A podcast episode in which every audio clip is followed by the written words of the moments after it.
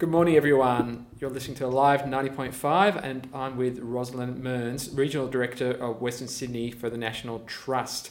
And today is the opening of the Women of Distinction exhibition at Old Government House here in Parramatta Park.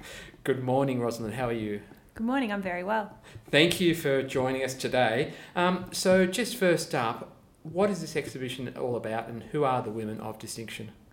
Uh, well, as the title highlights, uh, it's really about uh, women's stories and presenting how they've played a distinctive role in some way in shaping the history of Old Government House. Uh, we feel that it's really important to bring their stories forward because for so many uh, decades it's been a story of uh, the governors who were here and how they influenced Parramatta and, and wider Australia. And yet at the same time, this property was a residence, there were women living here, and we want to try and bring forward those stories uh, so they are better well well known. So we've had a tour today, just so for our listeners' benefit, and I notice there's a lot of blank portraits, and these are of the invisible or the nameless women. Can you share a bit more about that and maybe give an example to highlight those you also trying to um, celebrate here as part of the exhibition?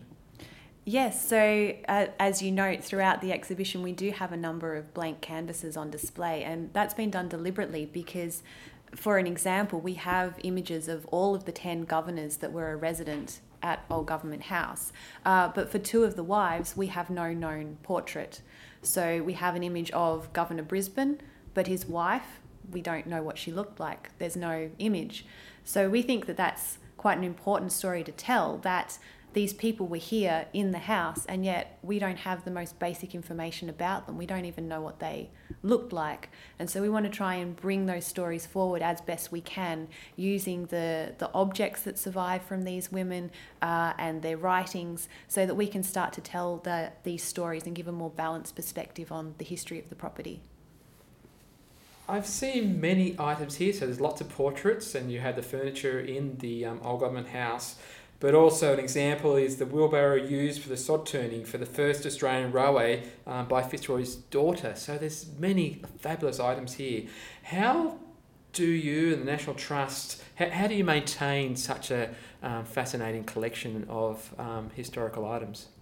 Oh yes, well it's it's not an easy task. I mean, uh, a lot of our, our objects are significant, as you as you say, uh, and take a lot of uh, care and attention to make sure that they're well cared for. Uh, so one example uh, in the exhibition is this portrait behind us of uh, Emily Phillips.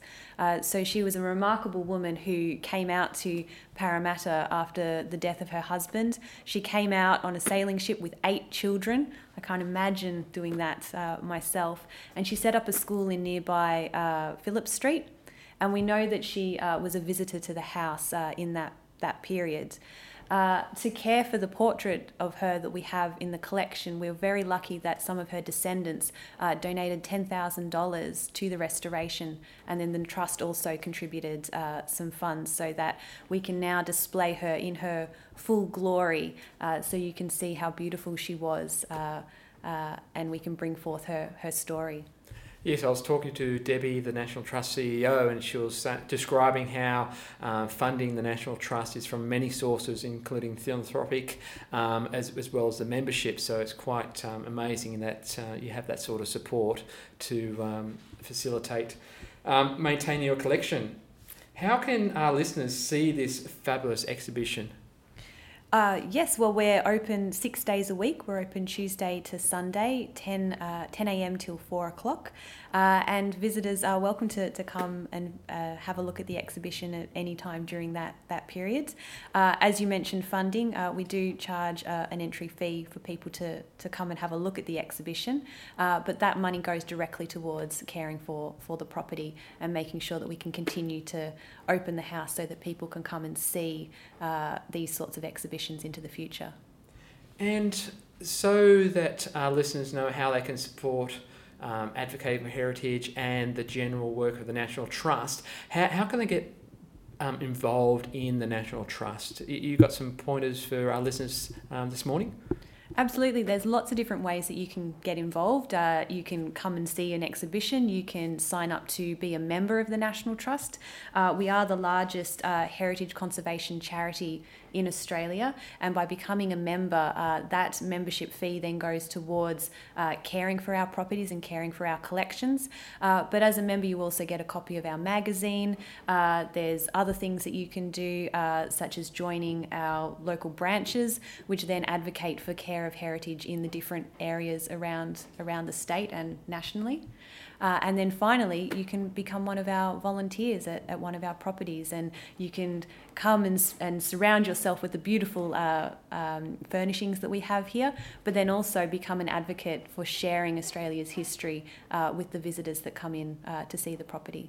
Well, thank you, Rosalind, and that's a stark reminder of what uh, our listeners can do. They can join the National Trust, they can come and see this exhibition, the Women of Distinction, or they can actually volunteer their time, which sounds like a, a fabulous idea.